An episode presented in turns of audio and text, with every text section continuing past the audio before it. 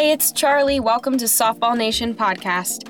Recently, I talked with leading mental performance coach Brian Cain, who has worked with thousands of professional, college, and high school athletes around the country.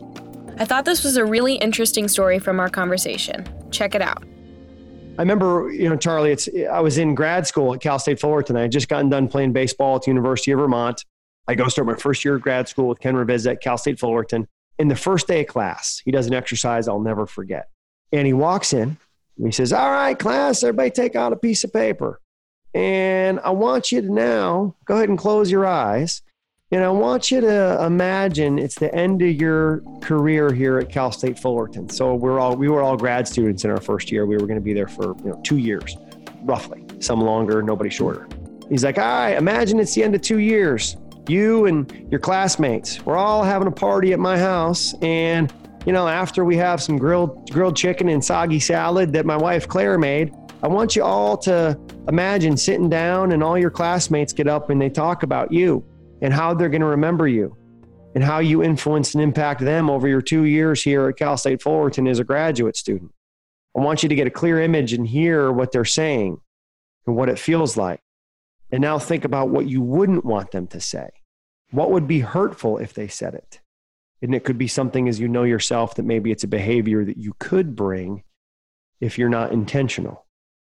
And then he had us all write down, and then we all got up in front of the class and shared, hey, here's what I want you guys to say about me or my classmates to say about me in two years from now. And here's what I hope you don't say about me because knowing myself, these are behaviors I have a tendency to sometimes do it was one of the most powerful exercises I've ever been a part of because what it did, Charlie, was it got you to kind of vision cast into the front of what I would call a telescope goal.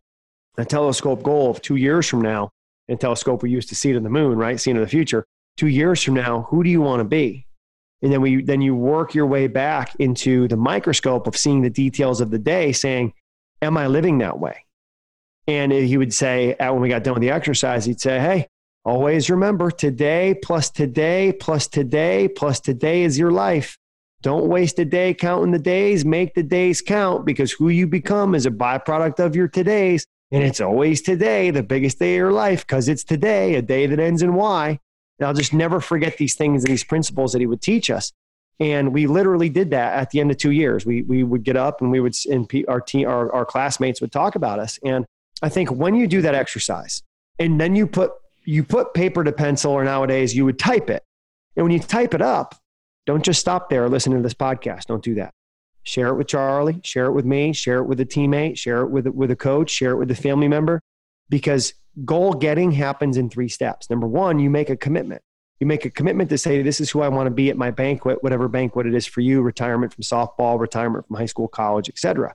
Step two is make it public. You got to share it with people. And if because if you don't share it, it's going to die. And when you do share it, it creates a healthy pressure and stress for you to be uncomfortable to do and follow through. And other people can support you and hold you accountable.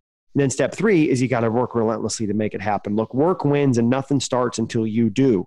So you've got to make a commitment, make it public, and then work relentlessly to make it happen. And I think that's a key when we're talking about beginning with the end in mind, as Stephen Covey would say in his book, The Seven mm-hmm. Habits of Highly Effective People, or reverse engineering from where you want to be in your telescope back to what you're doing in that microscope today. When I heard the story, I immediately thought about COVID 19 and what I want people to say has changed about me coming out of this pandemic. I took Brian's advice, I wrote it down, and I sent it to him. So now Brian is my accountability partner. For all those listening, maybe this is something you can do. What does a better version of yourself look like post COVID 19? And who would you share it with? Stay tuned for more great insights from my recent conversation with Brian Cain.